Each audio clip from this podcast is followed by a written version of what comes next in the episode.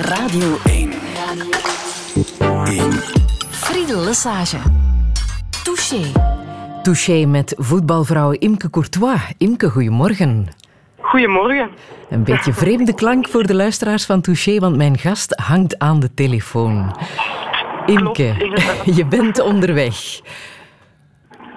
Je bent onderweg, hè? Naar Brussel. Ja, inderdaad. Ik was uh, een klein beetje te laat nog volop bezig met het EK. Ja. Ik nog niet 100% bezig houdt, zeker in het weekend. Door de dag, meestal in de week, heb ik nog andere bezigheden, maar nu is het uh, enkel alleen voetbal in mijn hoofd. Voetbal is echt wel de belangrijkste bijzaak ter wereld, ook bij jou, dat is duidelijk. Ja, een beetje een rare stelling, want dat klinkt altijd negatief een bijzaak. Maar eigenlijk wel, ja. Ja, maar het is jou vergeven en ik ben heel blij dat je toch onderweg bent. Het stond nogthans in jouw agenda. Hè? We hadden sluitende afspraken. Je zou te gast zijn in Touché. Maar ja, hè? voetbal. Het kan een Ja, mens al eens van de wijs brengen. Nu, ja, nu voel ik een klein beetje het stereotype. Hè. Zo, eh, de, de voetbalster die eh, denkt dat de belangrijkste op aarde is en eh, de afspraak vergeet. Maar eh het overkomt me nogthans niet vaak. Maar ik het al de eerste keer. En ik voel mij ook wel onmiddellijk heel schuldig. Dus, Ehm, we gaan zorgen dat dat schuldgevoel niet blijft hangen. Hè. We gaan ondertussen wel al het gesprek een beetje voeren hè, terwijl je onderweg bent. Voor mensen die misschien niet zouden weten wie jij bent, je bent de centrale verdediger bij uh, Standaard Luik en bij de Red Flames, de vrouwelijke Rode Duivels. Maar nu even niet, hè. hoe gaat het ondertussen met jouw enkel? Ehm, ik ben een heel jaar uit geweest, dus dat was eh, verschrikkelijk. Twee keer geopereerd geweest. Mijn enkel was inderdaad gebroken. Mhm. En eh, na een heel lange revalidatie die al vlot verliep, eh, kan ik nu normaal gezien eh, het komend seizoen gewoon normaal beginnen, mee voorbereiden. En hopelijk ook nog zo enkele kwalificaties mee afwerken voor de Red Flames. Dus op dit moment ziet het er goed uit en hopelijk blijft het ook zo. Ja. En ondertussen heb je natuurlijk die nieuwe bijjob. Hè. Je gaat commentaar leveren eh, tijdens het EK, wat je twee jaar geleden ook hebt gedaan tijdens het WK. Wegens succes verlengd, denk je? Ehm, hoe, be- hoe bedoel je succesverlengd? Je kreeg toch heel veel positieve commentaren. Hè? Eindelijk is een eh, vrouw die commentaar geeft bij het voetbal. En ik had zo de indruk dat de mannen aan, het, eh, aan de tafel eh, bij Karel van Nieuwkerken het ook niet echt erg vonden dat jij erbij zat. Hè? Ah nee, nee, dat, zeker het laatste. die mannen vinden dat absoluut niet erg. Toch niet wat ik ervan oppik. Integendeel, ze zijn heel ondersteunend ook.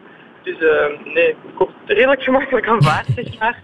En wat betreft het succesverhaal, ik moet eerlijk zeggen dat ik ehm, zoveel mogelijk weg probeer te blijven van eh, social media. Ik ben kind van mijn, van mijn tijd, dus ik heb het ook wel allemaal. Maar eh, ja, je kan nooit 100% eh, iedereen tevreden stellen. Dus er zullen ook wel negatieve dingen gezegd worden, hun volste recht, maar ik probeer er me toch van weg te houden, eerlijk gezegd. Ja, maar raakt jou dat? Dat er ook negatieve commentaar circuleert via Twitter en Facebook?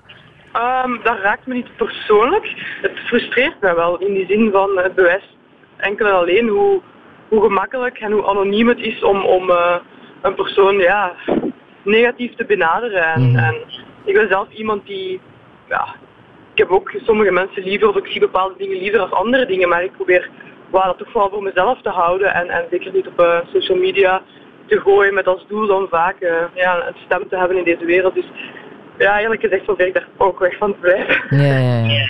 Hoe zou je jezelf omschrijven? Ehm, wel, op dit moment, want dat kan nog wel eens veranderen. Ik ben iemand die heel veel nadenkt, heel veel dingen in twijfel trekt. Anderzijds ben ik nogthans ook wel zelfzeker. Eh ik hou van controle. Ik heb ook een beetje vliegangst omwille van het verlies van controle daar. Mhm. Ehm, ik ben redelijk impulsief.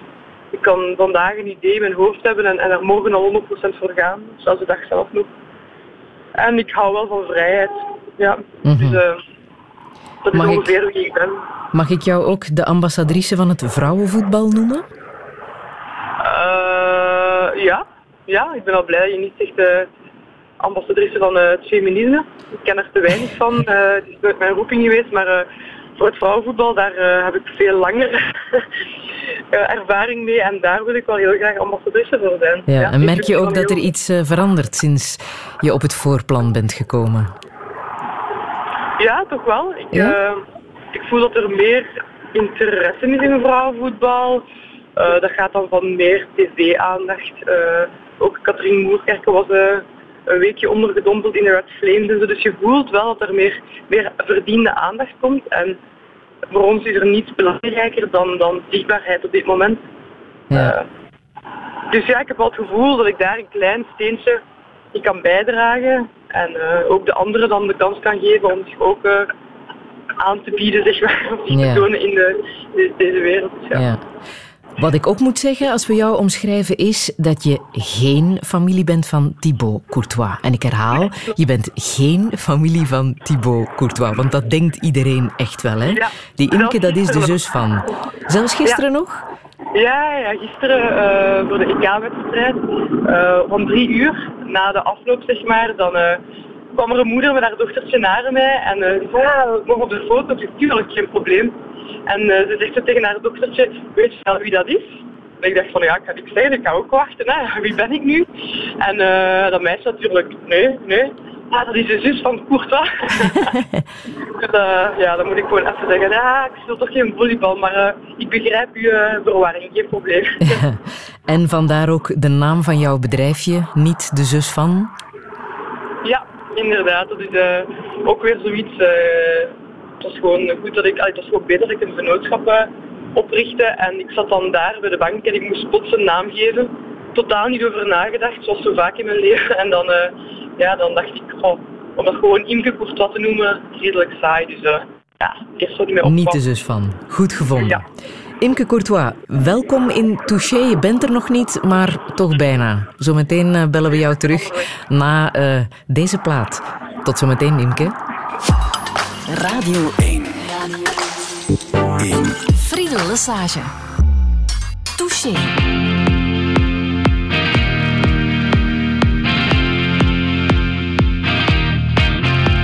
In Belgium we have good chocolates and Kevin, Eden, Axel, Jan, Romulu, Driss, Toby, Thomas, Yannick, Raja, Marwan, Moussa, Christian, Simon, Michi, Thibaut, NN, Super Marco. Come on, Belgium, come on, Belgium, give us what we really want. Girl, girl, girl. Come on, Belgium, come on, Belgium, win own breeze, make us glow.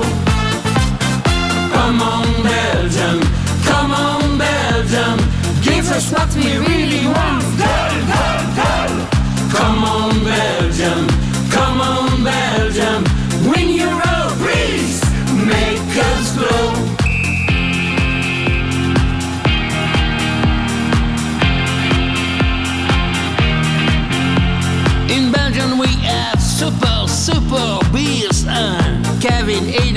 Jason, Romulu, Driss, Toby, Thomas, Yannick, Raja, Marwan, Moussa, Christian, Simon, Michi, Thibaut and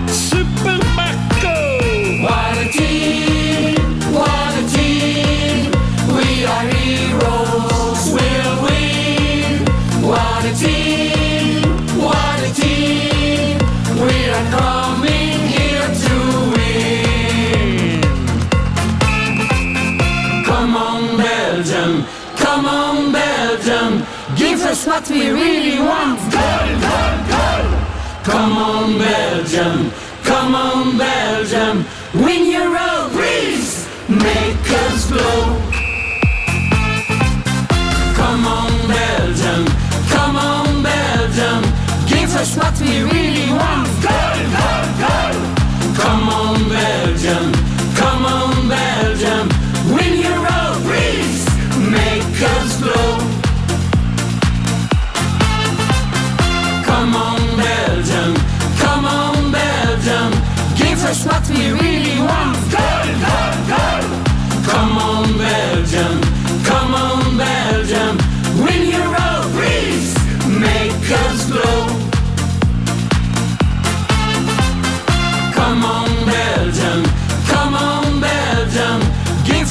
we really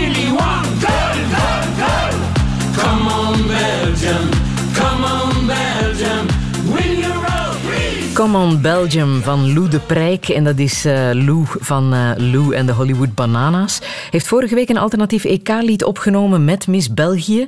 Omdat het officiële EK-lied van Dimitri Vegas en Like Mike niet erg gesmaakt wordt. En voor wie dat nummer niet kent, ik wil het toch even laten horen. Het officiële EK-lied begint zo.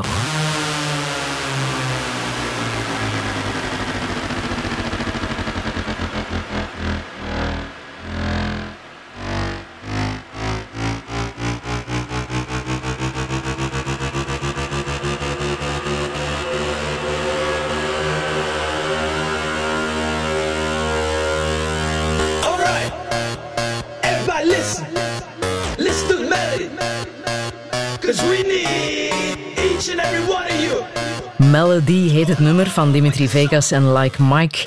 En zelfs de voetbalfans die zijn er niet helemaal voor te vinden. Het is geen meezinger, zeggen ze. Imke Courtois, vanuit de auto nog steeds onderweg naar uh. Wat vind jij van uh, het officiële EK-lied? Uh, het zal absoluut geen meezinger zijn. Het enige wat, wel, wat ik wel kenmerkend vind is zo de eenvoudige beat om met z'n allen op hetzelfde tempo mee te springen. Dat zal hun bedoeling geweest zijn, hè? Ja, ja inderdaad. Mm. Niet te moeilijk, gewoon feest. Nu, op zich is het natuurlijk wel mooi dat heel veel mensen meegaan in de hype rond de Rode Duivels. Alles kleurt deze dagen opnieuw rood, geel, zwart. Deze studio is trouwens helemaal verbouwd in, uh, in een soort uh, half Frankrijk. Zal je zo meteen wel zien, Imka, als je hier aankomt. Doe jij daaraan mee? Is jouw auto gekleurd en uh, bezegeld met een rode duivelstaart en hoorntjes? Uh, nee, ik doe er eigenlijk niet aan mee, maar uh, desondanks ben ik wel een fan ervan. Ik kan ja? uh, echt wel genieten om door een straat te wandelen en dan af en toe toch wel eens een vlag buiten te hangen. En uh, het is zo'n moment dat ehm, ja, alle verdeeldheid verdwijnt en, en iedereen zich achter éénzelfde doel plaatst. En, en die eenheid kan ik echt wel uh, appreciëren en, en de feestvreugde. Ja, onze, Noord, onze buren, zeg maar Nederland, die, die hebben al veel meer als zij een EK spelen, nu niet het geval helaas, maar goed, dan, uh, ja, dat is dat echt, dan is dat echt een feest. En daar ben ik soms zelfs een beetje jaloers op, maar ik heb wel het gevoel dat we daar, daarnaartoe uh, evolueren. Ja, en je kan ook echt alles volgen. Hè? Via het Twitter-account van uh, de Belgian Red Devils en via Facebook kan je zelf uh, trainingen uh, meevolgen. De training van Bordeaux bijvoorbeeld. Doe jij dat nu als voetbalanalist, voetbalcommentator? Zit je er zo dicht op? je probeert toch. Um, probeert verschillende informatiebronnen een beetje langs elkaar te leggen. Want uh, daar staat hier en daar altijd wel een klein beetje fouten in. Um, dus dat doe ik wel. Het is natuurlijk wel soms een overload aan informatie. Je krijgt het niet allemaal verwerkt. In het weekend gaat het nog net, maar uh, ik ben eens benieuwd nu naar uh, de week die er aankomt. Gaat een klein beetje moeilijker worden voor mij. Maar goed, ja, je probeert wel zoveel mogelijk te volgen. Ja. Maar toch zeggen ze dat er iets veranderd is hè? in de liefde tussen supporters en de voetballers. Als je het ja. vergelijkt met het uh, WK van twee jaar geleden? Tuurlijk, maar ja, we, we raken stilaan ook overtuigd van onze eigen kwaliteiten. Hè. We zijn meestal zo'n beetje de voorzichtige bellers. We hebben nooit niet echt een, een groot toernooi ja, gewonnen of echt goed gepresteerd. Maar nu hebben we ja, een schitterend team. De resultaten zijn er en dan moet je spontaan doen een klein beetje een grotere fan, denk ik dan. Ja. Ja. Um, je zit dus effectief in die uh, dagelijkse talkshow, uh, Panenka. Vrijdag was uh, de eerste keer, de openingsmatch. Ja. En daar zat je terug naast Jan Mulder. Ja. Hoe ging het? Klopt. nee, ik zit eigenlijk redelijk vaak samen met Jan Mulder. Dus ehm, ja, ik ken zijn, zijn kwaliteiten en, en ik weet wie Jan is. Zowel ja, op het scherm zeg maar, als, als erbuiten. Dus ik vind het heel leuk om samen te werken met hem. Hij kan soms iets heel expressief, zowel non-verbaal als verbaal, uh, iets, iets uitdrukken. Maar dat is, dat is wie hij is. En ja, dat gaat heel goed, die samenwerking met hem. Hij noemde zichzelf nuttig voor de maatschappij toen hij twee jaar geleden werd gevraagd waarom hij dit deed, waarom hij voetbalcommentaar gaf uh, op televisie. Nuttig voor de maatschappij. Voel jij dat ook zo aan? ik in mijn rol als analiste, um, ik voel dat nog niet aan als, als, als, nuttig voor de maatschappij. Ik heb dat misschien iets meer in mijn doctoraat. Daar voel ik me toch iets uh, nuttiger voor de maatschappij. Ja. Maar uh, wow, desondanks vind ik het wel super leuk om het gewoon te doen, analisten, dus, uh, analisten te zijn. Dus voor mij is het misschien nog iets meer een, ja, een plezier om te doen. Ik kan niet zeggen hobby, want het vraagt ook wel veel werk, maar ja, ik kan me nog niet echt identificeren als, ja, hoe zal ik het zeggen? Nuttig voor de maatschappij. Die noodzaak heeft om iets bij te dragen aan de maatschappij, want het is niet dat ik alleen iets weet over voetbal. Er lopen heel veel mensen rond op deze, mhm. deze wereld die iets kennen over voetbal. Dus ja. Ik heb, een kleine, ik heb een kleine bloemlezing gemaakt van uh, ja, de meest um, in het oog springende commentaren van uh, Jan Mulder tijdens het uh, WK twee jaar geleden. Kleine compilatie. Luister eens mee finale rechtstreeks beleven. En we, dat zijn vanavond Jan Mulder, die een heel klein beetje te laat is en die net... Voilà, hij krijgt al applaus. Fuck the system. Speel, speel zoals ze daar spelen. Ja. Kijk, ik, ik, ik, ik, ik heb zo'n gevoel dat Jan straks weer over druk begint en systemen en zo. Nee, fuck the system. Speel met je hart en je voeten. Je, je vond daar zo'n wilde meid gisteravond, maar ze valt een beetje van haar troon, letterlijk en figuurlijk. Ja, maar een beetje dom is ook wel lekker. Ja, ik heb me verslapen. Op de dag van de finale van de Wereldbeker. Het interesseert me geen bal. Touché. Kijk, Imke, als het een troost kan zijn, Jan Mulder die had zich toen verslapen op de dag van de finale. Was te laat in de televisiestudio, dus jij mag ook eens te laat zijn in een radiostudio. Nee, we hebben het daar toevallig, uh, denk eergisteren nog over gehad, over uh, het feit dat hij toen te laat was. En uh, ik kon eerst niet geloven. Ik zeg, Jan, heb je echt verslapen? Of, maar blijkbaar was het effectief wel zo. Het kan. Het is allemaal heel erg menselijk. En die uitspraak, uh, een beetje dom is ook wel lekker. Weet je nog waarover dat toen ging? Uh, nee, eigenlijk niet. Koningin Mathilde? Die toen... Ah, ja, ja, juist, juist. Die toen ze Lukaku uh, zag, dacht dat het Origi was. De verkeerde gefeliciteerd. Ja, ja, ja, ja. En die dan ook nog eens feliciteerde met het doelpunt dat hij niet had gemaakt. Hè.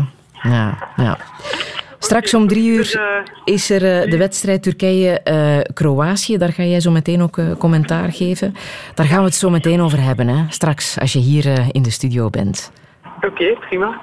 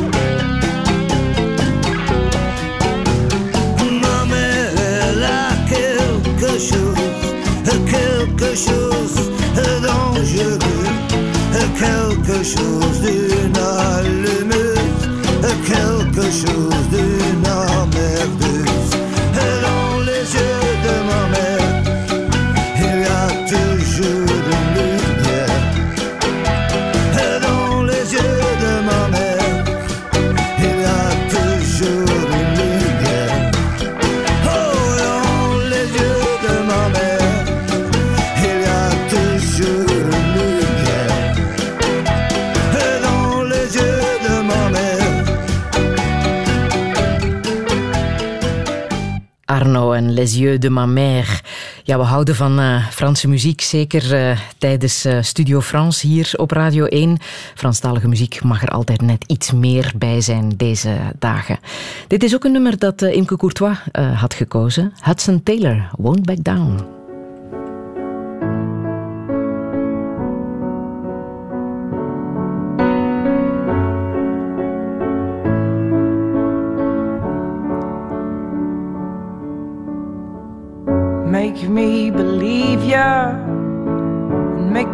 It's true.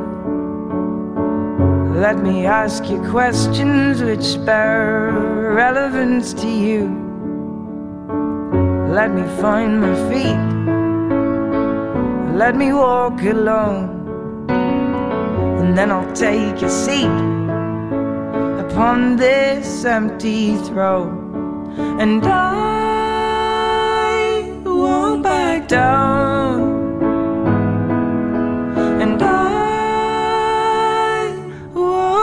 Stop before I get to where I'm going. Allow me to see, allow me to hear. Let me form a plan, and I'll make this clear. And when I find my feet, you can walk with me. And when we take that road, that's when I'll believe. And I won't back down. And I won't stop before I get to where. And I won't back down because with every step I'm led towards the truth. Oh, oh, there's no use in fighting. I've no innocence left. My armor has no use. So take my words, they're all I have. His fate is written in the stars. Give me courage, take my hand, take my heart.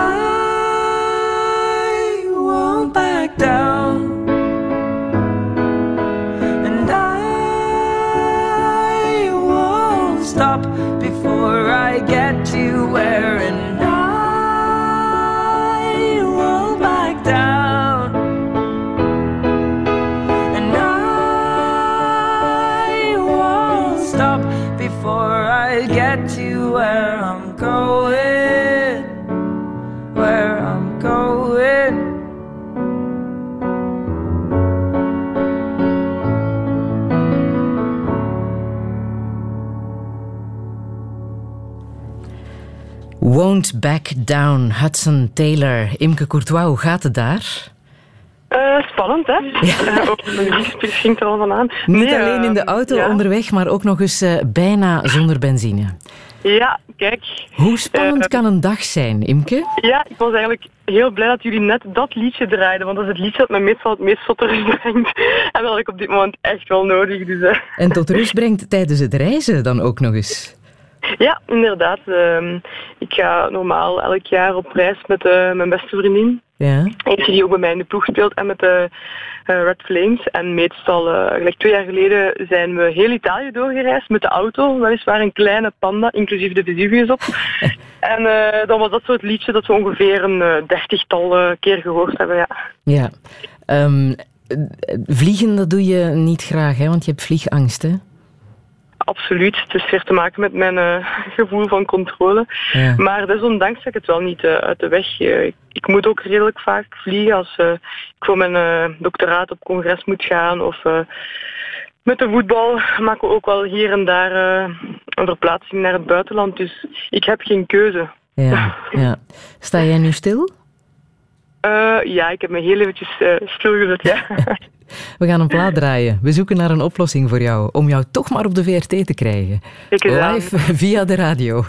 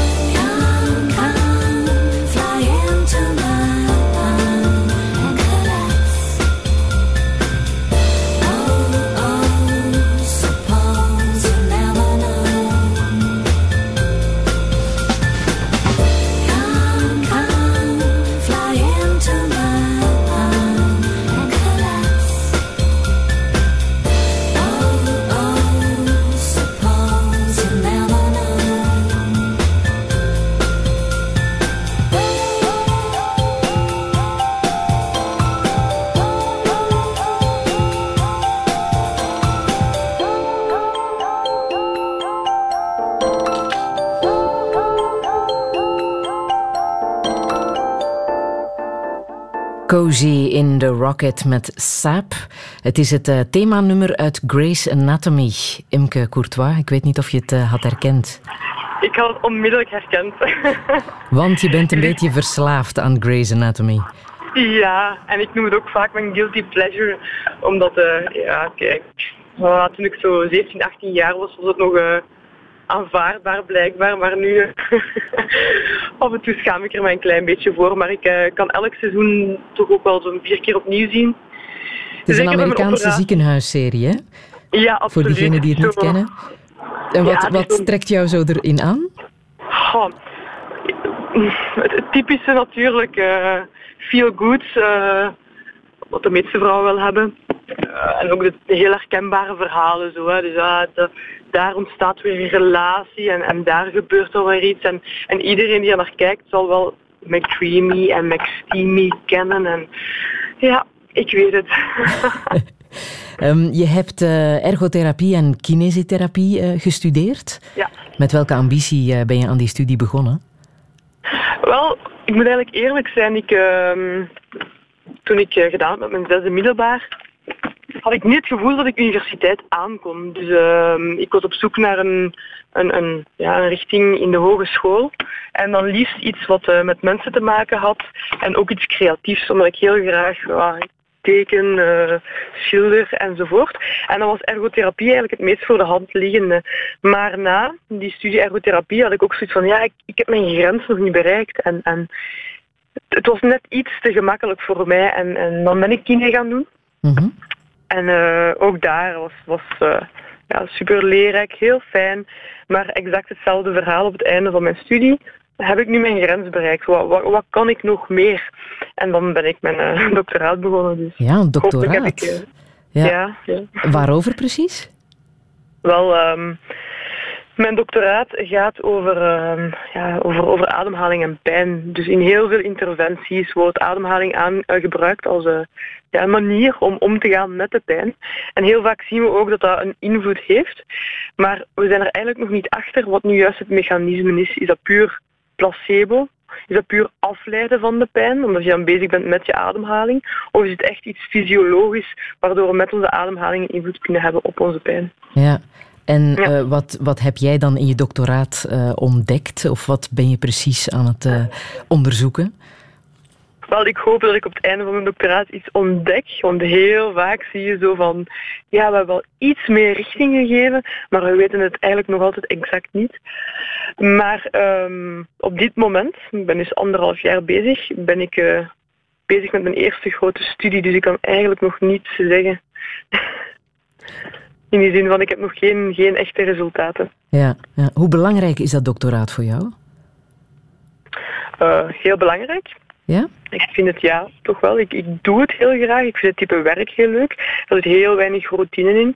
Je mag elke dag uh, kan je lezen en zorgen dat je er meer over weet. Dus dat voedt mij heel erg. En ik heb die afwisseling nodig met, uh, met het voetbal, met het analyses geven. En, en dan dat is een totaal andere wereld waar ik me ook wel goed in voel. En die, die, die ik nodig heb om, om, ja, om, om mezelf te verrijken, zeg maar. Ja. Wanneer hoop je af te studeren? In december 2018. Wauw. Wat ja. stel je je daarbij voor? Want dat is toch altijd een heel bijzonder moment, hè? Dat is ook zo. Dat is, ik ben al naar uh, het, uh, de verdediging geweest van enkele collega's ja. uit onze groep. En dat is inderdaad een, een heel mooi moment. Een moment waarop je ook al heel veel stress ervaart.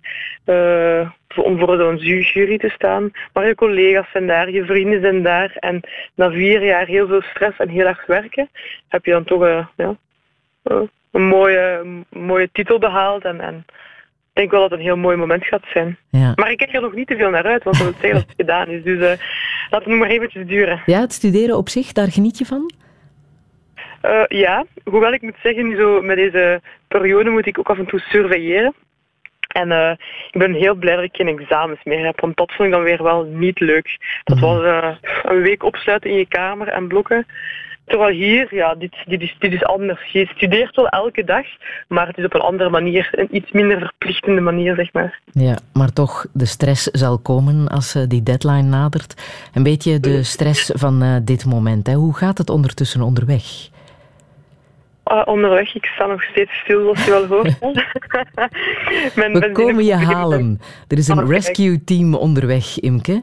Dit is echt Ja. spannende radio, vind ik zelf. Zullen we nog ehm, ja, iets uit The Lion King laten horen? Hè? Dan kan je weer een beetje kalmeren. Geweldig. Ja. Goed, perfect.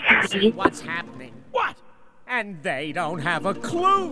Who? They'll fall in love, and here's the bottom line. Our trio's down to two. Oh. The sweet caress of twilight. There's magic everywhere. And with all this romantic atmosphere, disasters in the air.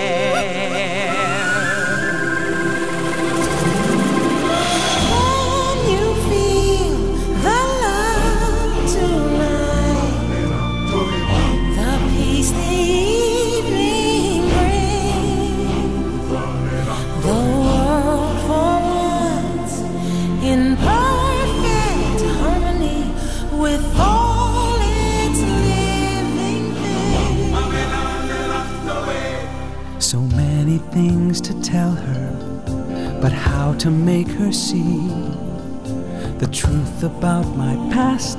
Impossible. She'd turn away from me. He's holding back, he's hiding. But what I can't decide. Why won't he be the king I know he is, the king I see inside?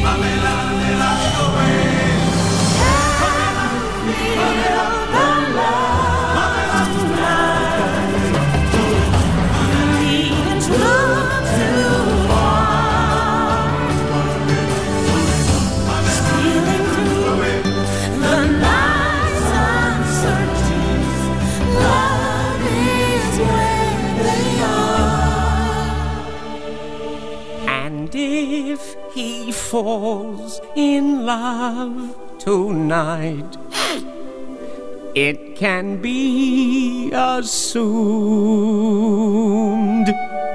his carefree days with us are history. In short, our pal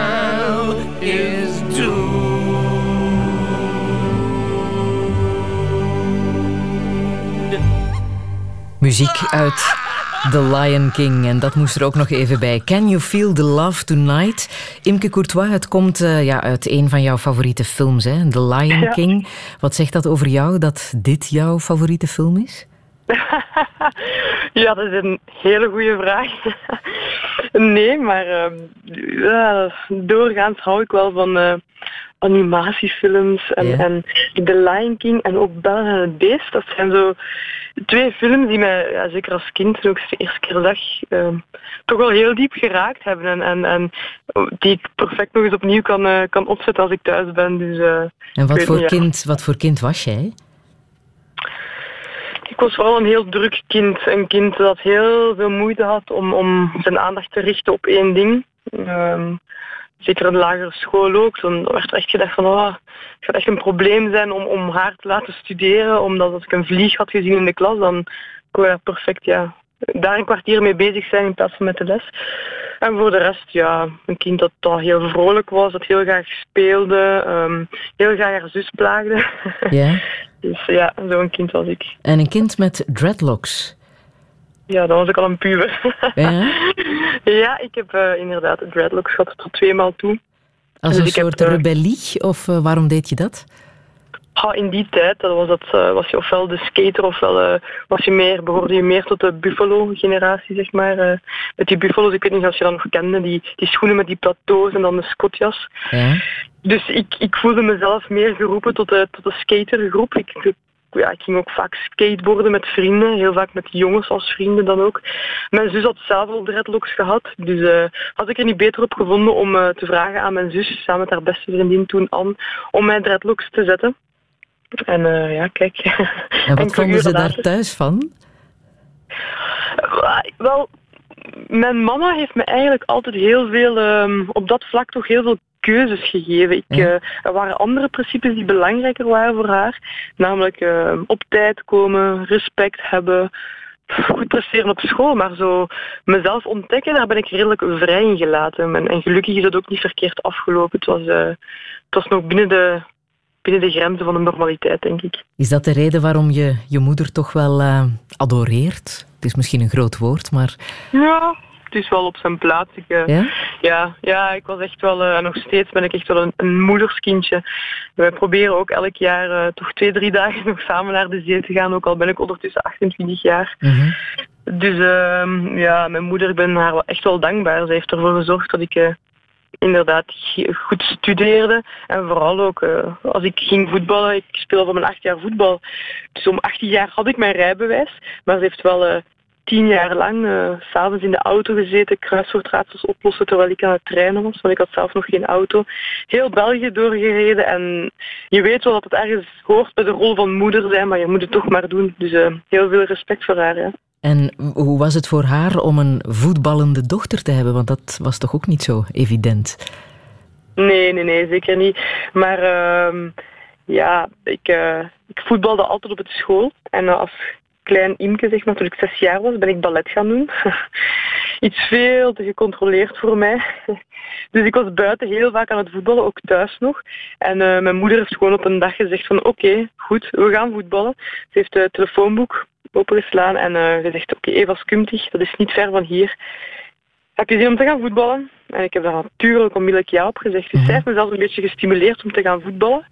En je zag ook onmiddellijk dat mijn eh, aandacht erop verbeterde. Ik had veel meer energiedrainage bij het voetballen. En eh, al de rest ging ook beter. Dus. Ja. En dat je naar de topsportschool in Leuven zou gaan, was dat evident? Ehm, nee, en dat is ook nog wel een klein beetje een apart verhaal hoe dat gelopen is. Wat je wellicht wil horen, vermoed ik. maar ehm, ik, zat, eh, ik heb humane wetenschappen gedaan.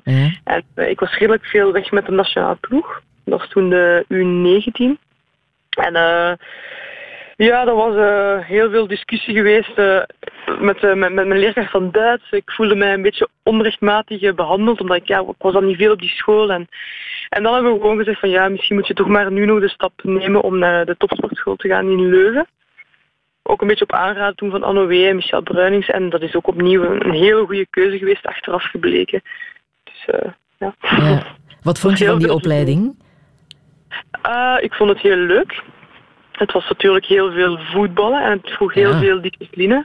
Dus ik heb daar wel de discipline gekregen om naast het voetballen ook wel te studeren. Want eh, je kon het niet maken om enkel goed te zijn op het veld. Je moest ook zorgen dat je goede resultaten kon behalen. Want anders voor heel de groep werd het wel even eh, gezegd tegen jou. Dus ik heb daar heel veel discipline bij geleerd. En ik heb ook natuurlijk eh, een grote vooruitgang gemaakt op het voetbalvlak. Maar was de balans goed tussen kunnen studeren en, en sporten? Ehm, de balans was goed, maar nogmaals, ik denk dat het ook een beetje afhangt van, eh, van u als persoon en ook van, u, van uw omgeving.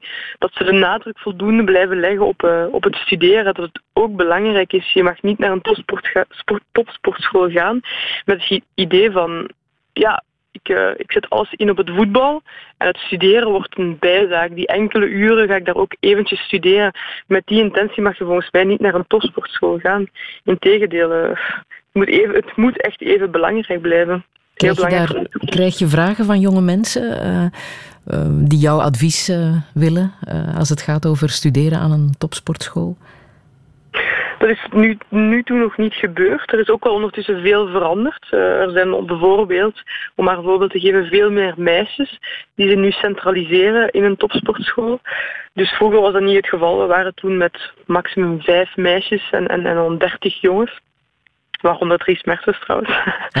Maar eh, ja, dat is, echt wel eh, heel goed aan het evolueren. En eh, zolang dat de begeleiding daar zoals vroeger even goed blijft, dan, maak ik me daar geen zorgen over. Ja. Imke Courtois, voor mensen die nu pas invallen eh, in deze touché, deze eh, uitzonderlijke touché. Eh, ik vat even samen. Dus je was uitgenodigd voor touché. Je was ons een heel klein beetje vergeten. Je bent eh, in de auto gestapt, zo snel mogelijk naar hier gekomen, zonder benzine. Nu sta je op een parking. Is ons rescue team ondertussen al in zicht? Ja, absoluut. Ik, eh, Fantastisch. Ik, ik zie uw rescue team zelf. Geef jezelf over aan ons rescue team en dan hoop ik dat je ja, over een, een tien minuutjes eh, op de VRT arriveert. Tot ja, zo, tot hè? zo dadelijk. Ja, dag.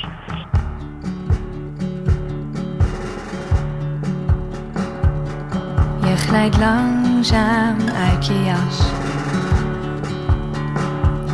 Schud het water van je af. Weer een winter, weer een storm.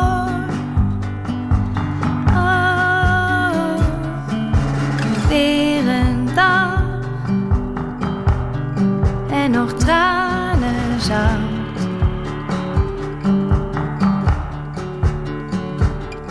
Je hebt lang genoeg gewacht. Weet niet eens precies op wat. En het wordt maar niet lichter, zo ligt in je hoofd. Alles afgezwakt. Dag.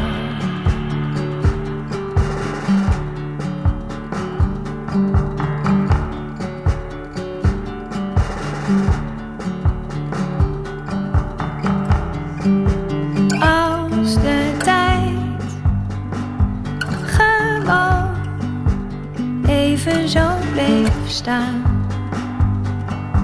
had je je gedachten even uitgedaan, je ogen even dicht, tot alles wegvaart.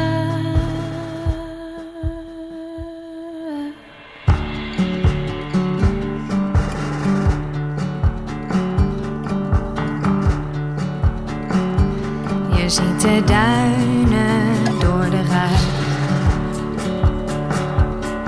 Moest het huis maar weer uit. Al zo lang niet geslapen, steeds vaker gedroomd. Van een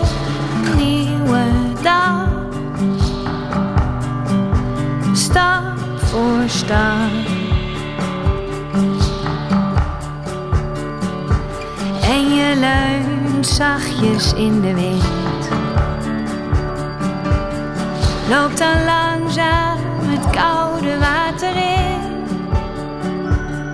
En je haar is een chaos, je hoofd eindelijk schoon. Langzaam, stap voor stap. Wat een mooie dag. En je haar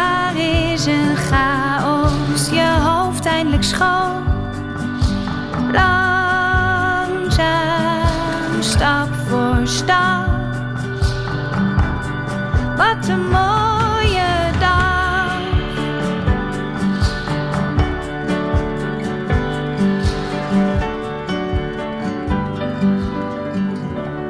Nieuwe dag van Maaike Auwboter, gekozen door Imke Courtois, die ondertussen veilig in onze wagen zit van Radio 1, dankzij het rescue team van Radio 1.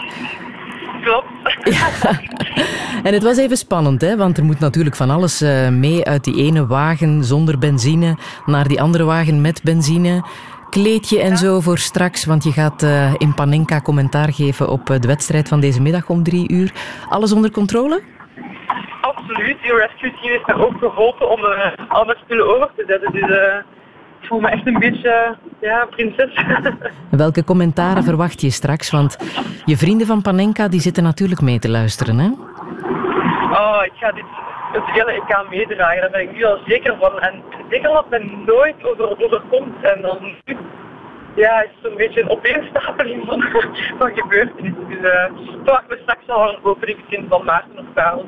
Voilà, zet ze meteen een hak. Zet ze meteen een hak als ze er eh, commentaar op hebben. Zeg maar, je koos um, Maaike Auwboter. Uh, prachtig nummer trouwens. Wat heb je met Maaike Auwboter? Um, Maaike Auwboter, ik heb haar al twee keer aan het werk gezien. En uh, dat is echt ja, iemand die heel mooi de dingen kan omschrijven. Uh, waar ik mezelf ook in herken, hoe ik bepaalde dingen soms zie. Dus ja, ik vind alleen al haar teksten super mooi, de manier waarop ze ze brengt, heel sober. Ja, ik ben fan. Ja. Ben je een concertganger? Uh, ik probeer er een beetje meer werk van te maken. Uh, vroeger uh, was ik meer, ging ik ook wel eens naar een werkdeur, naar Pukkelpop. En dan is dat een beetje stilgevallen. En nu uh, ga ik toch wel regelmatig naar een concert van iemand. Die ben de afgelopen jaar naar Ben Howard gegaan. Case Choice, vorig jaar nog. En uh, Marke Alboter, dat waren de drie laatste die ik aan het werk heb. Ja. Um, ik ga jou rustig uh, laten rijden met onze rescue team naar de VRT, want de, lijn is nu uh, iets minder. Dan kan je ook helemaal tot rust komen. En uh, ik verwacht jou hier in de studio na het nieuws van 12 uur. Dat moet lukken, hè? Okay, zeker en vast. We zijn tot... op twee kilometer, denk ik. Voilà. Kijk, kijk, het komt allemaal goed. Alles komt altijd goed. Imke Courtois, tot zometeen, hè? Tot zo.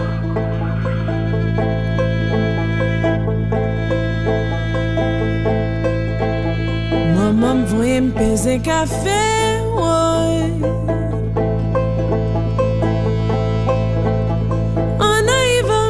potage j'entends mwe arrêté Maman me voyait me peser café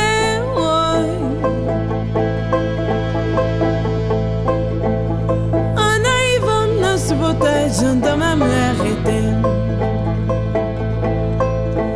Oh, ça m'a pété la caille Elle m'est arrivée. Ça m'a pété la caille Elle m'est arrivée. Ça m'a pété la caille Elle m'est arrivée.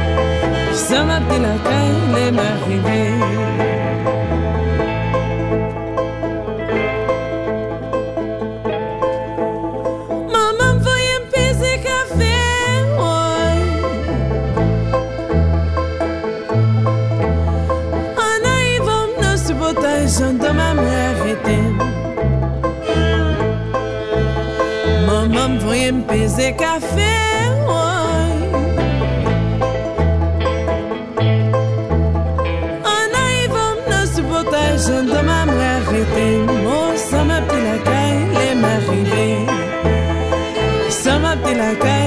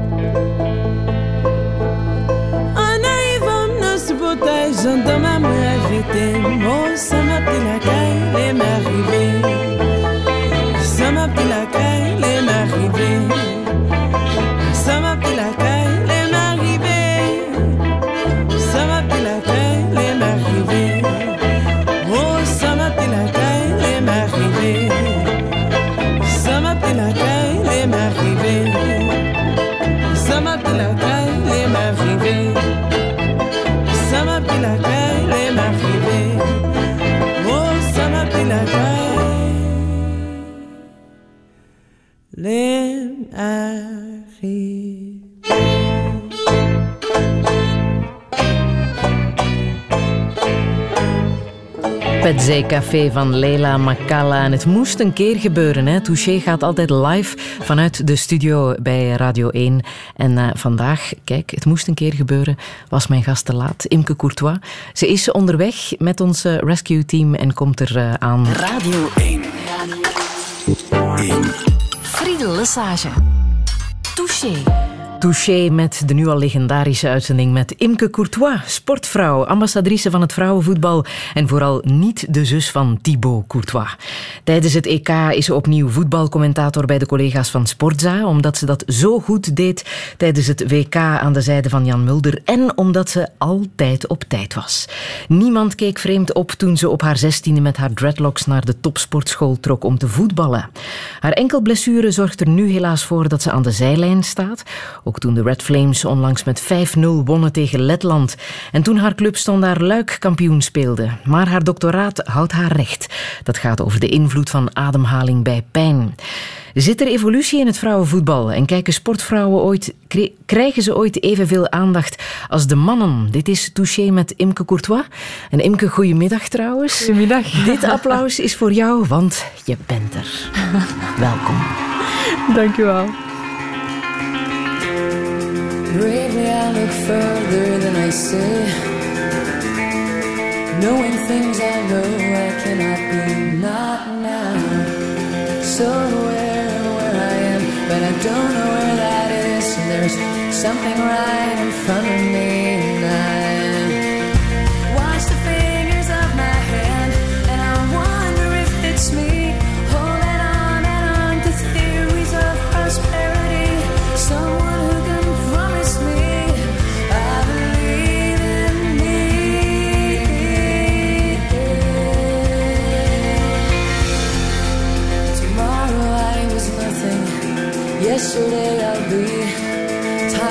fooled me thinking it's a part of me.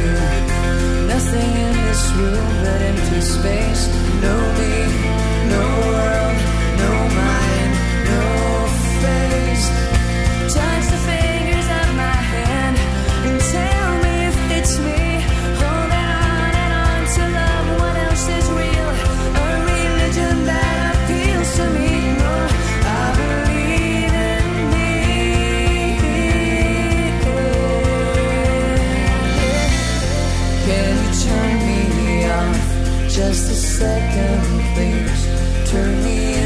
something faceless, weightless, mindless, homeless, vacuum state of peace.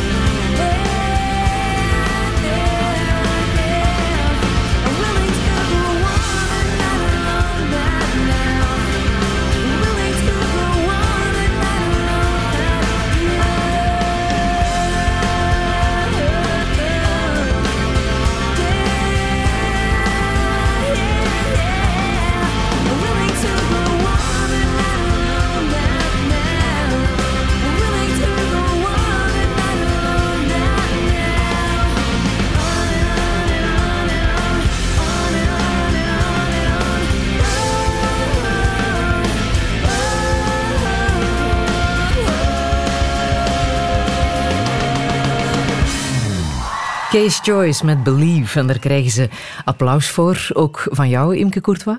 Je wou dit absoluut laten horen, hè? Ja, ehm, je sprak daar straks over een dreadlock-periode. Wel, Case Choice is volgens mij heel mijn puberteit meegegaan. En ik ben eh, vorig jaar in december trouwens nog naar een, of november, december denk ik, naar een optreden van haar geweest. Het is iets meer rockachtig geworden. En af en toe speelt ze dan toch nog eens van eh, een van haar oude liedjes, waaronder een van dit nummer onder andere. Dus eh, ja, het is iemand die een heel belangrijke rol heeft gespeeld in mijn puberteit. Ja. En het beangstigt jou niet in een concertzaal te staan? Op dat moment toen wel, want we hebben nog heel lang eh, getwijfeld om al dan niet te gaan. Het was kort natuurlijk na de Bataclan. Eh, AB, het geeft je toch een beetje hetzelfde gevoel. En we hebben dan toch beslist van nee, we mogen ons niet laten beïnvloeden hierdoor en, en we gaan toch gewoon gaan. En ik heb je daar straks ook al verteld, ik ben, ik ben een denker, dus ik ga ook toegeven dat ik, als ik daar aankwam, toch heel veel met mijn hoofd met die mensen was van, van in Parijs. En dat je toch nadenkt van, ja, waar moet ik nu gaan staan om het veiligste te staan? Dat zijn allemaal, ja, dat is irreëel, die gedachten natuurlijk. Maar het gaat wel in je om. En ja, ik kan het niet ontkennen. Ja. Je bent wel iemand die het eh, nieuws ook volgt, hè? Ja, ik probeer het nieuws te volgen, maar het is niet evident om eh, het nieuws te volgen door mijn drukke programma. Maar dat natuurlijk, ja, wie, wie dat niet heeft gehoord of eh, heeft meegevolgd, ja. ik denk dat er zo één iemand op de wereld bestaat. Nu, er is nieuws dat wel onder de radar is gebleven, dat je even ter sprake wil brengen. De afschaffing van de Benelink, dat is eh, iets wat jij toch wel erg vond, hè? Het nieuws dat het werd afgeschaft. Ehm, ik wil even de bondscoach, bondscoach van het Red Flames laten horen, eh, Yves Serneels, en wat hij daarover zei. Ja, het ver- eh, verlies van die Benelink is zonder meer een slechte zaak, denk ik, inderdaad, voor het Belgische vrouwenvoetbal. En ik heb het gevoel dat de Belgische clubs en speelsters ook wel vragende partij waren om wel voor te gaan. Ja, dat was absoluut het geval. Dus eh, de rondvragen vanuit eh, het management Benelink was naar de zes clubs eh, al gesteld. En, en eh, toen hadden zes clubs eh, hun, hun akkoord gegeven om, om verder te doen. Maar ja, oké. eh, Nederland eh, heeft de stekker eruit getrokken. En eh, ja, ik denk dat we daar echt een lijn moeten ondertrekken nu. En, en eh, het zou natuurlijk doodzonde zijn, de, de, de stappen die gezet zijn, dat, dat we die om een bepaalde reden, competitie of, of, of minder gaan trainen, zouden gaan verliezen. En daar wil ik mee aan vechten om, om dat niet toe te laten. Touché. Jouw trainer, Imke Courtois, Yves Serneels. Eh, de Benelink, dat is de Belgisch-Nederlandse vrouwenvoetbalcompetitie die al na drie seizoenen eh, werd afgeschaft. Heb jij enig idee waarom het werd afgeschaft? Goh, waarom? Ik ben natuurlijk min of meer een buitenstaander op vlak van beslissingen. Maar eh, enerzijds was er sprake ook financieel vanuit de voetbalbond uit Nederland. Dat het redelijk duur was ook om dat in stand te houden. En ook eh, zeker de eerste jaren van Benelink, de eerste twee jaar, was de kwaliteit vergroot tussen het Belgische voetbal en het Nederlandse voetbal. Maar goed, het laatste jaar, eh, wij waren kampioen en ook Anderlecht en Lierse, dat, dat werd veel meer eh, ja, genormaliseerd. Het niveau lag veel korter bij elkaar. Maar ik heb nu ook wel geruchten gehoord dat, dat ze er ook wel spijt van hebben. Ik denk dat hun competitie ook wel iets minder aantrekkelijk geworden is. Onze competitie is, is helemaal niet meer aantrekkelijk, vind ik op dit moment. Nee? Nee, absoluut niet. Hoe komt dat? ja, je speelt nu geen topwedstrijden meer, zoals tegen een PSV, zoals Twente en Ajax. En wij konden heel veel bijleren van de Nederlanders. Ons voetbal was volledig veranderd. We waren veel meer in, in die combinaties, niet, niet meer het typische Belgische voetbal van vroeger. Dus eh, ja, we waren echt gewoon sterker geworden, ook, ook in ons hoofd. En om dan nu terug opnieuw tegen Belgische ploegen onderling te spelen, ja, je merkt dat wel. Dat we daar allemaal een beetje pff, teleurgesteld in zijn. Ja. Nu is er wel de Belgische Super League. Ja. Maakt dat een groot verschil? Ehm, Ehm, maakt dat een groot verschil in vergelijking met de Benelink? Ja. het is een, eh, ja, een, hoe zal ik het zeggen, een competitie waar we terug alleen met Belgische clubs zijn en waar we ook een play-off systeem hebben. Dus het laatste deel van de competitie is iets beter als het eerste deel. Maar desondanks, ik heb een jaar niet gespeeld, maar ik mis de Benelink echt wel. mhm. Echt wel. Dus als het aan jou lag, mocht het terug worden ingevoerd. Tuurlijk, en het is ook zoals eh, Yves Serneels zegt, ze verwachten inderdaad van ons dat we dezelfde, hetzelfde volume hebben wat betreft trainingen enzovoort. En dat is ook zo, we hebben dat echt nodig, zeker om internationaal iets te betekenen. Maar het is wel moeilijk, hè? je moet echt vanuit die intrinsieke motivatie blijven werken en zeker niet voor iets anders. Ja. Nu, ik had ook wel gelezen dat jullie eigenlijk de enige echt goede ploeg zijn als het eh, over de Belgen gaat. Standaard Luik eh, bij de vrouwen. Ja. Dat is de enige ploeg waar echt over Oh. te spreken valt. Is dat zo? Je zou dat zeggen de afgelopen jaren, maar ik moet toch wel eerlijk toegeven dat eh, ook Lierse en Anderlecht dit jaar toch redelijk sterk waren. En we hebben dit jaar zijn speelsters vertrokken, we hadden heel veel blessures, dus we hebben heel veel moeten opteren op eh, jongere speelsters die pas opkwamen en die hebben dat eigenlijk schitterend gedaan. Dus eh moet ik toch ook wel zeker vermelden dat een beetje dankzij hen is dat we ook eh, kampioen gespeeld zijn. Ja. Jij hebt een jaar niet gespeeld? Ja. Pijnlijk? Zeer pijnlijk. Ik heb het een beetje onderschat, om eerlijk te zijn. Ja, het was, Vanwege die enkel, hè, die gebroken Ja. was. laatste Benelink-wedstrijd, toen we kampioen gespeeld zijn, enkel gebroken. Pas twee maanden daarachter, erachter gekomen, zeg maar, dat hij gebroken was. Heel seizoen gemist en dan december toch nog eh, één wedstrijd gespeeld. Dus na een halfjaartje, zeg maar. En dan eh, na twee wedstrijden terug pijn. Was hij opnieuw gebroken. Opnieuw geopereerd. En ik dacht, ja, minder voetbal. Misschien heb ik nu iets meer sociale vrijheid. Iets meer tijd om met vriendinnen. Nee, totaal niet. Want je, je fysiek die verdwijnt aanzienlijk na al die maanden. En ik moet nu super, super, super hard werken om die terug op niveau te krijgen. En dat is toch wel zwaar. En wat wil dat zeggen, concreet? Hoe, ja, hoe bedoel je? Mijn, mijn- Dat je terug kan gaan spelen of dat je op de Ah. bank blijft zitten? Ehm, goh, het voordeel is natuurlijk wel, ik, eh, ik heb nu heel de voorbereiding om mij te bewijzen. Want ook ik moet me nu terug bewijzen dat ik mijn niveau terug kan halen. Ehm, maar ik ga daar wel volop voor. Ergens is er nog een kleine twijfel. En die twijfel gaat er zijn tot, tot de eerste of tweede wedstrijd. Van gaat die enkel het aankunnen? Want tenslotte is er de helft van mijn enkel weggenomen.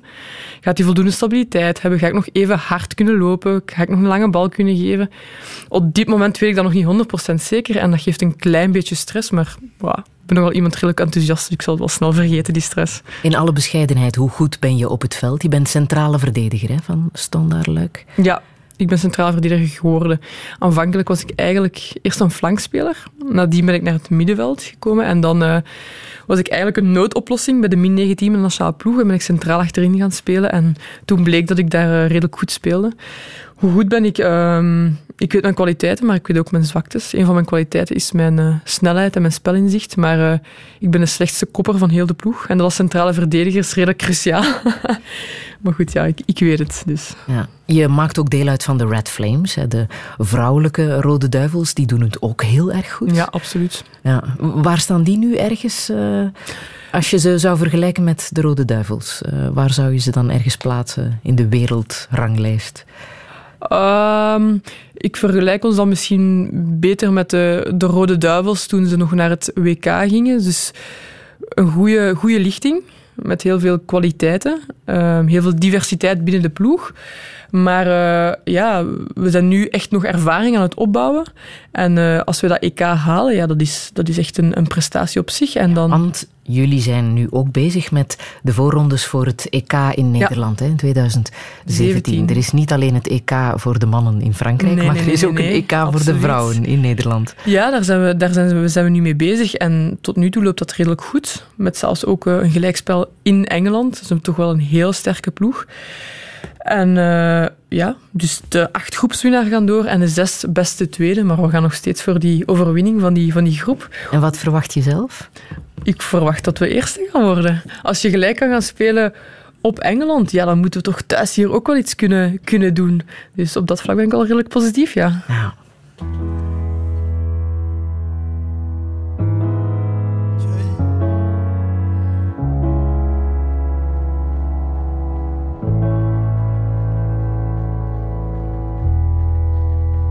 Hetto mi yalan ma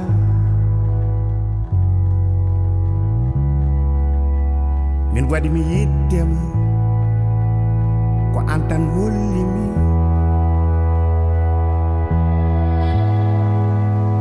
hollimi ko jiɗinmi odunaduna waɗi mi yiddema cold light I live to love and adore you. It's all that I am. It's all that I have. In the cold light I live. I only live for you. It's all that I am. It's all that I have. Mm,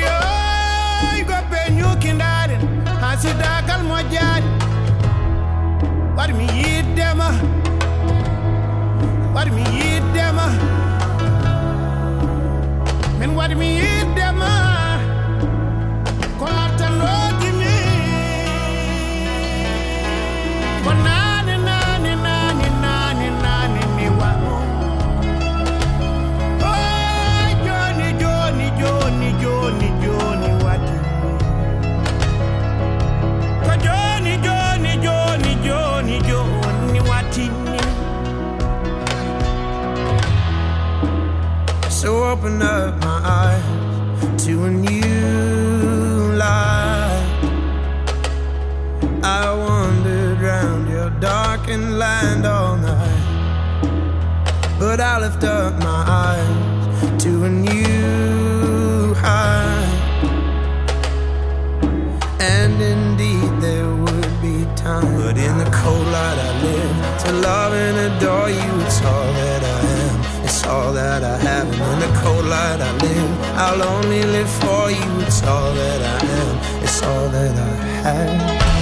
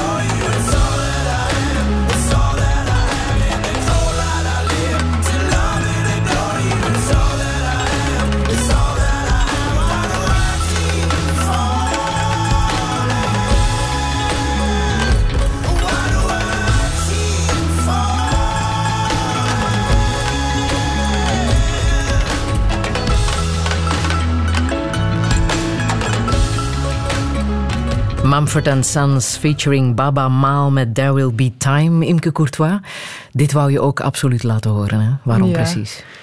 Ik heb het liedje nog niet zo lang geleden gehoord. En eh, ja, dat is zo een liedje waarvan ik onmiddellijk weet, oké, dit hoor ik echt graag. En, en die combinatie gewoon van die Engelse zang met dan is het Afrikaans. dus ik vond dat heel mooi en heel aangrijpend. Een liedje moet mij altijd kunnen raken, anders vind ik het niet mooi. Ja, de wereldse culturen die samenkomen in de absoluut, muziek. mooi. Ja. Je hebt ondertussen even je gsm gecheckt. Hoe gaat het met de reacties Wel, op je ja. van deze morgen? Er zijn er toch wel enkele die eh, een beetje verrast zijn dat ik te laat was. Dus, eh, Ja, ze was te laat, maar we gaan het er niet meer over hebben. Ze is er nu, Imke Courtois, in Touché. Ik wil het nog even hebben over eh, diversiteit bij het voetbal. Als je de mannenploeg bekijkt, lijkt dat heel erg... ehm, ja, geïntroduceerd. Hè. Heel veel voetballers van Congolese afkomst. eh, Daar wordt niet meer over gesproken of bijzonder naar gekeken. Hoe kijk jij daarnaar? Ehm, is diversiteit binnen het voetbal aanvaard? Oh ja, ja. Binnen het vrouwenvoetbal heb je dat nog iets minder. Maar binnen mannenvoetbal is het zo voorkomend dat het inderdaad gewoon aanvaard wordt. Hè. En dat zijn nog met andere dingen is dat ook nog zo. Hè. Ik vermoed dat we er straks wel naartoe zullen gaan. Maar bijvoorbeeld eh, homoseksualiteit die is met vrouwen veel meer voorkomt. Dus ook binnen vrouwenvoetbal vaak veel meer aanvaard.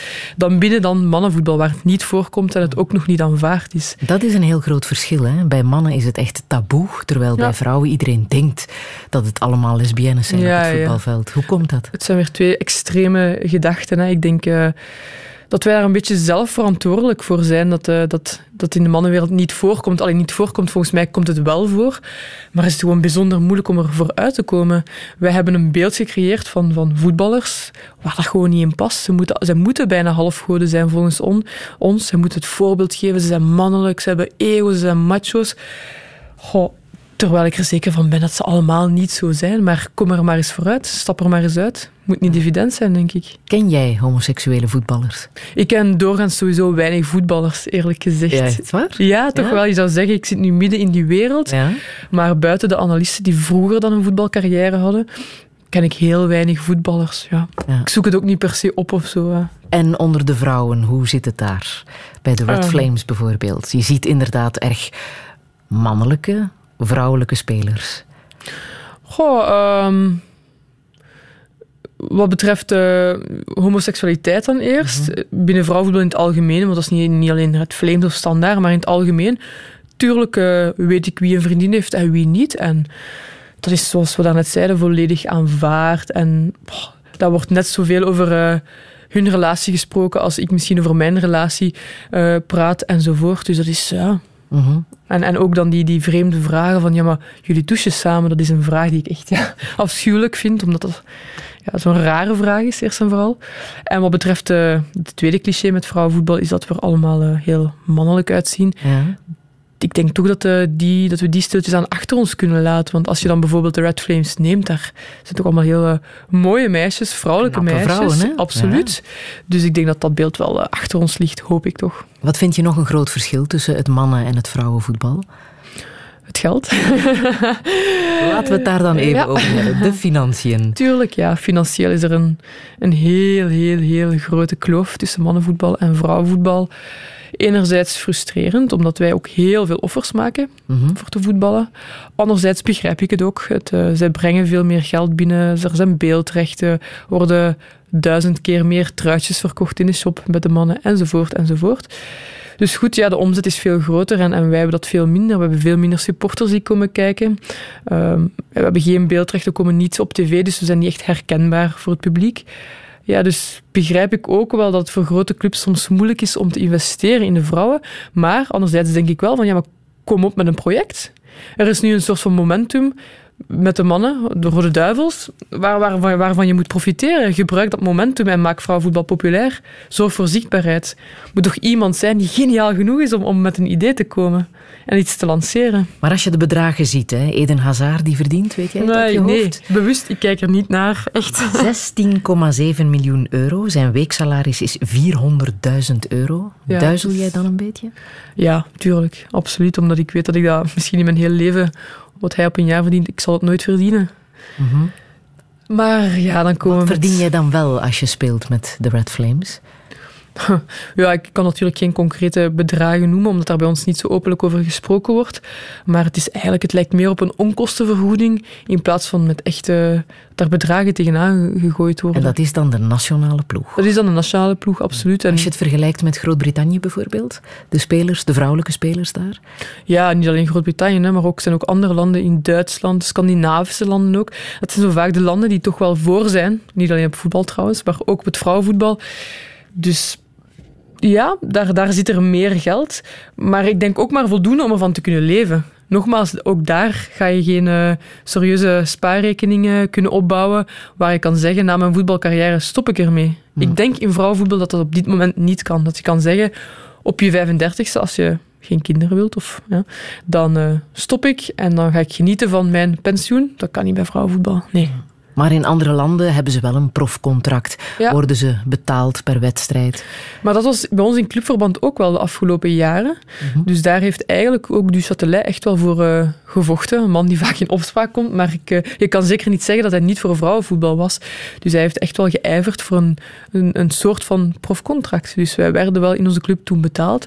Opnieuw geen eh, gigantische bedragen, maar het is vaak ook het principe. Weet je, je krijgt er iets voor terug. Naast al die vreugde en die liefde krijg je ook al financieel iets voor terug. Ja. En dat is toch wel belangrijk.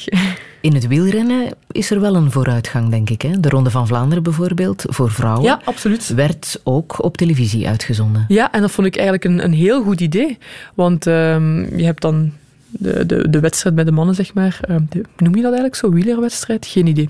Alles is het wielrennen met de mannen. En dan af en toe werd er een hoogtepunt van de vrouwen tussengestoken. En je verplicht eigenlijk de kijker, niet te lang, maar om even naar die vrouwen te kijken. En wat is er heel belangrijk, is een soort van herkenbaarheid. Als je vier, vijf keer op de tv komt, gaan mensen jou herkennen en sporen je eigenlijk aan om, om ja, toch die interesse op te wekken en, en toch te gaan kijken. Dus waarom niet tijdens de rust van de mannen even enkele hoogtepunten van de vrouwen? Nee. Het, is, het is een suggestie. Het is een suggestie, dus ik hoop dat er nu iemand eh, aan het telefoneren is naar de bond of zo. Wat ik ook een heel groot verschil vind, is dat die mannelijke voetballers meer met hun kapsel bezig zijn dan de vrouwen. Toch? Evenveel misschien. Nee, het is wel zo dat ze, dat er geen enkel haarsprietje verkeerd ligt en dat ze alle kapsels perfect in plooi liggen met de mannen. Hoe komt dat? Opnieuw, zichtbaarheid zeker. Als je, als Ja? je weet dat er zoveel mensen op, op je hoofd staan te Een kijken. blonde Fellaini bijvoorbeeld? Ja, ja, dat is eh, redelijk excentriek natuurlijk. Hij kan weinig met zijn haar doen en buiten het kleuren, dus eh, hij heeft weinig opties. Maar denk je dat dat meespeelt? Een, een, een imago toch groot houden? Iedereen, heel de wereld zit naar jou te kijken. Ja, ik denk het wel. Het zijn doorgaans ook wel heel fiere mannen, hè, die heel veel met hun uiterlijk bezig zijn. Nogmaals, dan komen we weer met het beeld terecht. Hè. Half goden, mooi lichaam heel vaak. Dus ja, die zijn er wel met hoe zit bezig. dat bij de vrouwelijke voetballers? In hoeverre zijn jul- jullie bezig met eh, jullie uiterlijk Ja, voor de wedstrijd? ehm, Wordt het haar goed gelegd? het haar wordt met de meeste wel goed gelegd, maar ik heb wel het gevoel dat de functionaliteit ook wel voorgaat. Dus dat echt gewoon wordt gekeken. Zo zijn vrouwen, hè? Ja, inderdaad. Laten we het praktisch houden. Mijn haar komt in mijn ogen, dus ik maak vandaag een staart. nee, maar pff, het is minder uitgesproken als bij de mannen, maar ah, onze, onze vrouwen zijn ook wel even fier. Ja. Make-up, doe je dat? Eh, nee. Voor de wedstrijd? Nee, in- maar sowieso al niet. Ik eh, draag eigenlijk nooit geen make-up. Alleen natuurlijk, als je op tv komt, moet je een beetje zorgen dat je, dat je niet blinkt. of dat je ogen een beetje gedaan zijn. Maar ik vraag ook wel expliciet. hè? Ik Ja. vraag ook expliciet van niet te veel make-up. Want ik vind persoonlijk dat ik daar niet mooi mee ben. Ja. Dus. Alicia Keys eh, gehoord afgelopen week. De zangeres die ervoor pleit om op te houden make-up op eh, ons gezicht te smeren. Wat denk je daarbij? Goh, nou, ik vind het wel een sterk statement. Want ik heb heel vaak het gevoel van, ja, waarom moet je... Het is een vrije keuze, hè? dus als mensen het willen doen, ik heb er geen probleem mee. Maar eigenlijk, waarom moet je je verstoppen achter, achter zoveel make-up? Ik vind vaak een vrouw in haar volledige zelf, in haar, met heel veel eigenheid, vind ik veel meer karakter uitstralen.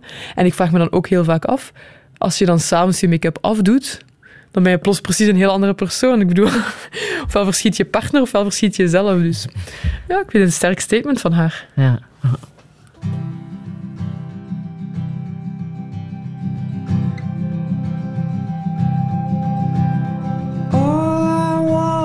Is nothing more to hear you knocking at my door. Cause if I could see your face once more, I could die a happy man, I'm sure. When you said your last goodbye,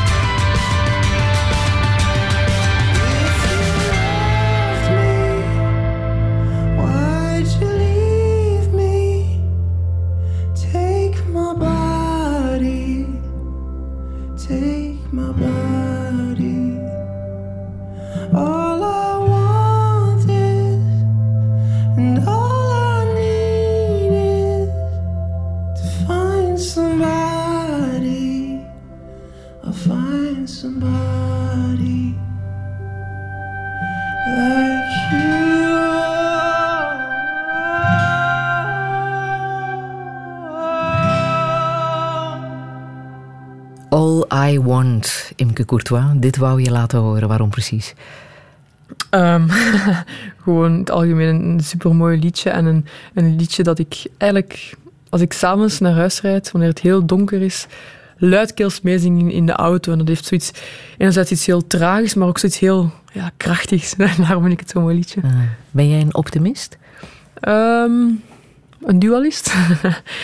ik, eh, Begrijp je daaronder, een dualist? Moet je het dualisme noemen of, of eerder iets paradoxaal, maar eh, ik zie heel vaak eh, de twee kanten van iets. Ik kan heel vaak zeggen wat een voordeel is, maar ik zie ook onmiddellijk het nadeel. Dus eh, ik zie heel vaak twee, twee richtingen. Ik kan eh, heel veel op zoek zijn naar rust. En als ik dan rust gevonden heb, ja, dan ben ik weer op zoek naar, naar uitdaging. Dus ja, heel veel twijfel kan ik het niet noemen, maar dualiteit, ja. Ja. Dus dat is een beetje wie ik ben. Dat ik Blij heb. met de kleine dingen ook. Absoluut. Ik, ehm, ik leef redelijk snel. En daarmee bedoel ik dat ik, hè, ook, ook al ben ik te laat, ik leef toch redelijk, redelijk snel. Ik van het ene naar het andere moment ga en, en op het einde van de dag soms mij bewust kan zijn van... Ja, soms zelfs teleurgesteld kan zijn dat ik het zo weinig met gevoel heb meegemaakt. Dat ik er gewoon doorga en dat ik het niet echt beleefd heb. Dus eh, dan probeer ik echt wel momenten voor mezelf te creëren door eh, echt heel eenvoudige dingen te doen. Te gaan wandelen in een veld, muziek op in mijn oren. En, en echt terug te genieten van kleine dingen. Natuur, rust, stilte. Een goed boek bijvoorbeeld. Heb je in die zin je enkelblessure ook meteen kunnen relativeren? Of was dat moeilijk? Te weten dat je misschien heel lang niet zou kunnen voetballen? Nee, ik, ik heb het eigenlijk onderschat. Ik heb het te weinig gedaan. Ik had misschien inderdaad op dat moment een beetje tot mezelf moeten komen en echt al stilstaan met, met wat de consequenties daarvan waren. Maar op dat moment was ik nog in een soort van positieve flow, wat goed is. Maar ik dacht van oké, goed, ik ga dat hier even laten opereren, even revalideren en daar sta ik weer. En ik heb dat onderschat, waardoor ik na mijn tweede operatie echt wel een beetje poeh, in een gat gevallen ben.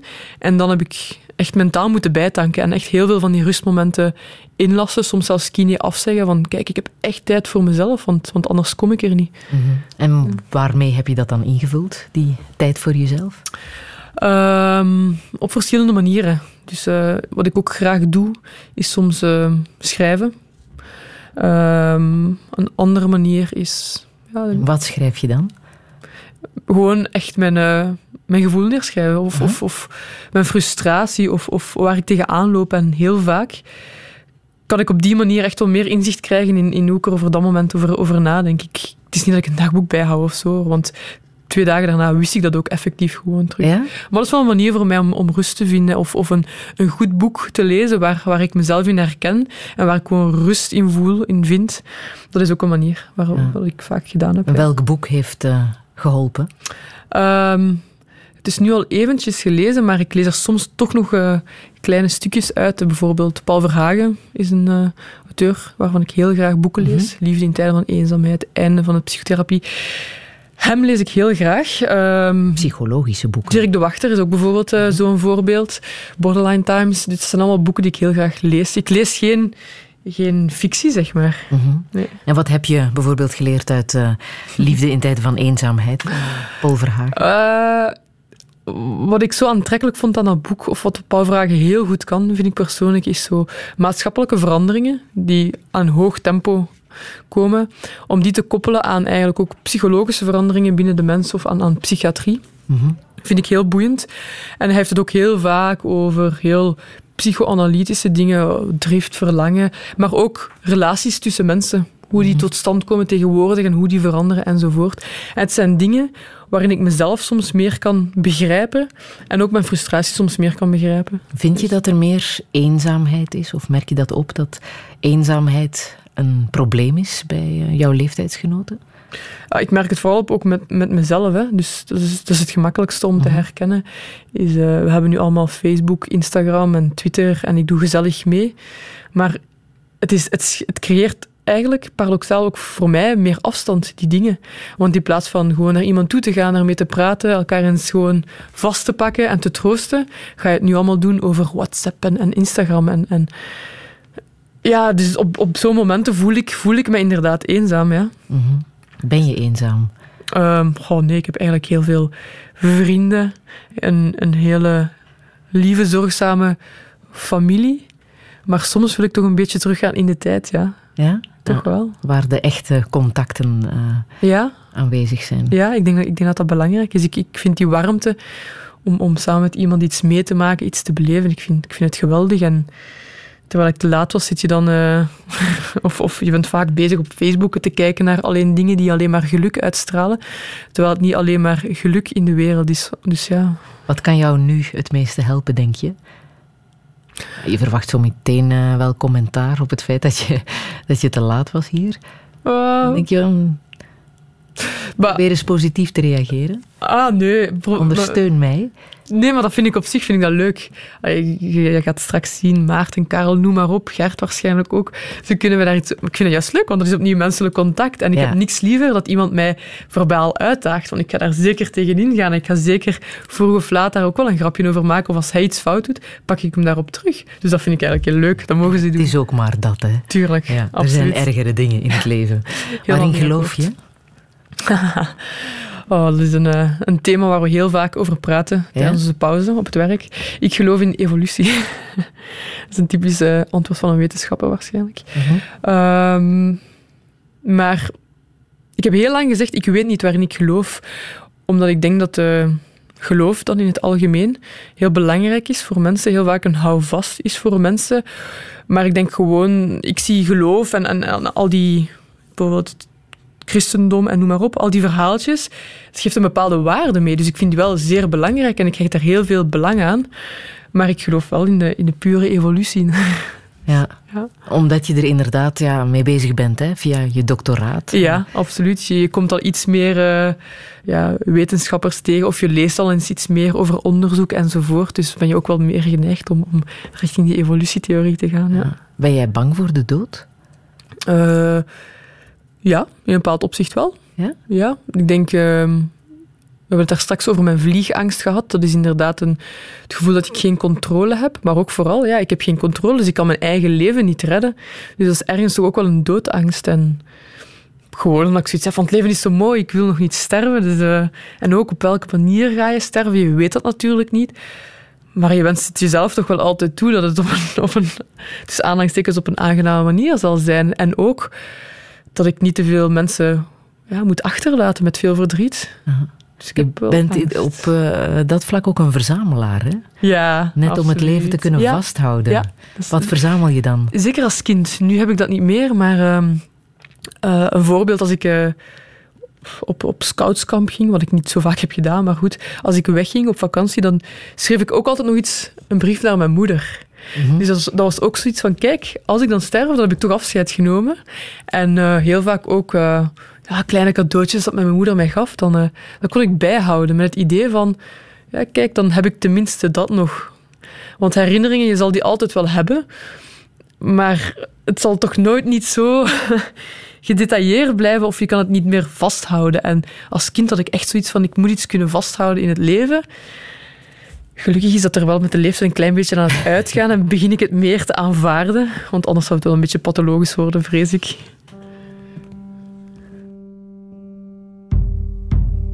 Hoe val je in slaap? Hoe begint je dag? Open je je ogen met een traan of met een lach? En kijk je om je heen en zie je dan de zon? Of zoek je achter alles naar de schaduw op de grond? En leef je voor geluk?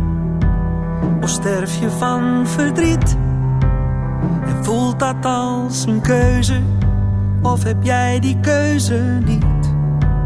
Het maakt niet echt iets uit Of dat de waarheid is of niet Het is hoe jij het ziet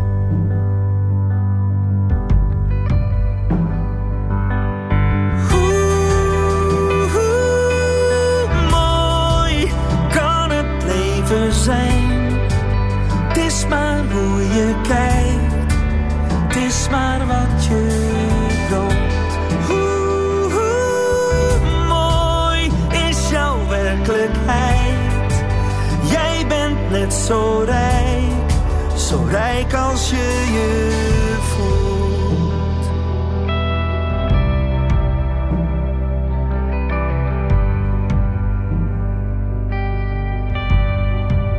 Weet je wat je?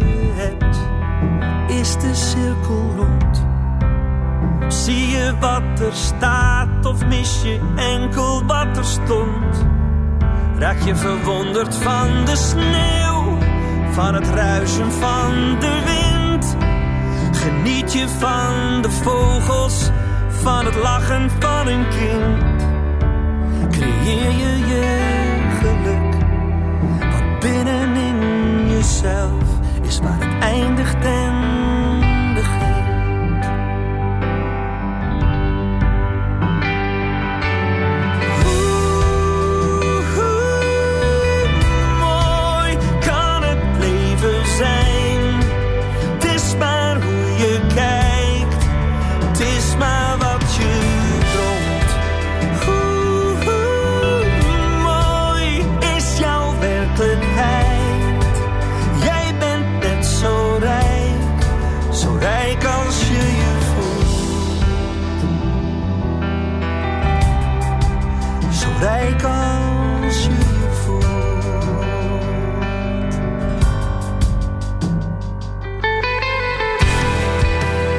Marco Borsato met Mooi. Imke Courtois, dit moet je even uitleggen.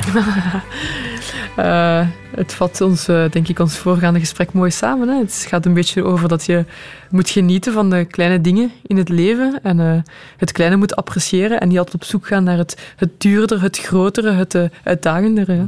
Wat zou je echt nog willen in het leven?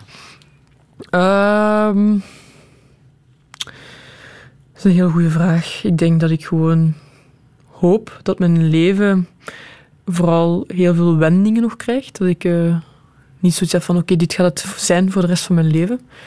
Want je bent nu 28, ja. Dus ik heb nog twee jaar en een half voor mijn doctoraat en daarna is het weer open. Ik weet niet wat ik ga doen. Op een bepaald moment stopt het voetballen ook. Dus er zijn wel heel veel ja, deuren die gesloten worden. En ik hoop dat dan dat er weer eh, nieuwe interessante deuren open gaan. En voor de rest hoop ik gewoon dat ik eh, ja, gelukkig ben en dat ik vooral eh, die warme contacten blijf houden. Ja. En die eeuwige lastige vraag. Kinderen? Ah, ja. ja, toch wel. Op, eh, op dit moment heb ik toch ook wel eh, het gevoel dat ik ooit graag mama zou worden. Op dit moment ben ik wel gelukkig al meter geworden. Bijna exact een jaar geleden. En dat wakkert alleen maar aan. Als je dan zo'n klein, klein schattig jongetje langs je hebt zitten, dan, dan denk ik toch, ja, ooit is het ook mijn toer. En wat iedereen ook wil weten, is er al een man of vrouw die dat gezin met jou gaat stichten? Ehm, ja, dat is een, een, eh, redelijk persoonlijke vraag, maar er, er is inderdaad wel een, een man, maar je weet nooit niet als hij degene gaat zijn waarmee je het gezin gaat stichten. Hè. Laten we eerst een beetje zekerheid inbouwen en dan zien we wel. Na de voetbalcarrière? Ja, sowieso. Ik heb... eh, hoe zal ik het zeggen? Ik wil stoppen op een hoogtepunt. Ik eh, zei altijd ofwel na het EK ofwel na het WK. Aangezien mijn blessure denk je dat zal zijn na het WK. Dus ik wil stoppen op een hoogtepunt. En ik wou ook nooit niet stoppen met voetballen omdat ik toevallig zwanger zou zijn. Dus ik probeer het wel een beetje zo in te plannen. En dat kan nog, hè? Ja, absoluut. Ik heb nog tijd. Ja. Straks ehm, moet jij dus commentaar gaan geven in Panenka, eh, de Sportza-show voor eh, Turkije-Kroatië. Ben je voorbereid, Imke? Ondanks mijn korte ochtend eh, ben ik voorbereid. Ik heb nog eventjes beeldmateriaal bekeken en gekeken wat er allemaal geschreven werd over beide teams.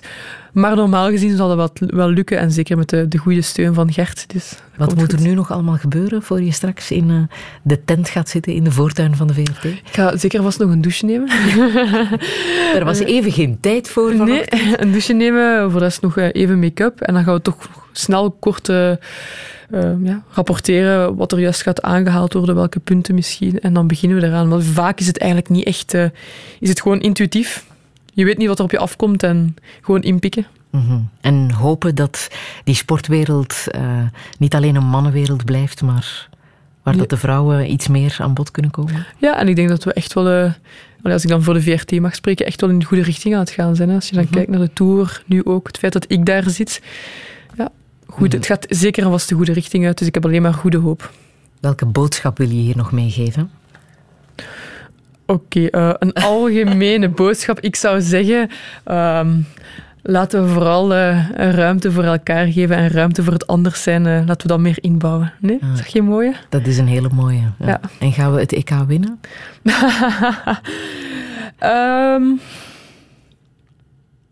Oei, dat is een lange ja, stilte. Dat is een lange stilte. Hè. Normaal ben ik minder lang stil, omdat ik eh, toch, toch een beetje twijfel. Ik denk als we de halve finale halen, dat we blij mogen zijn. En ik hoop persoonlijk de finale.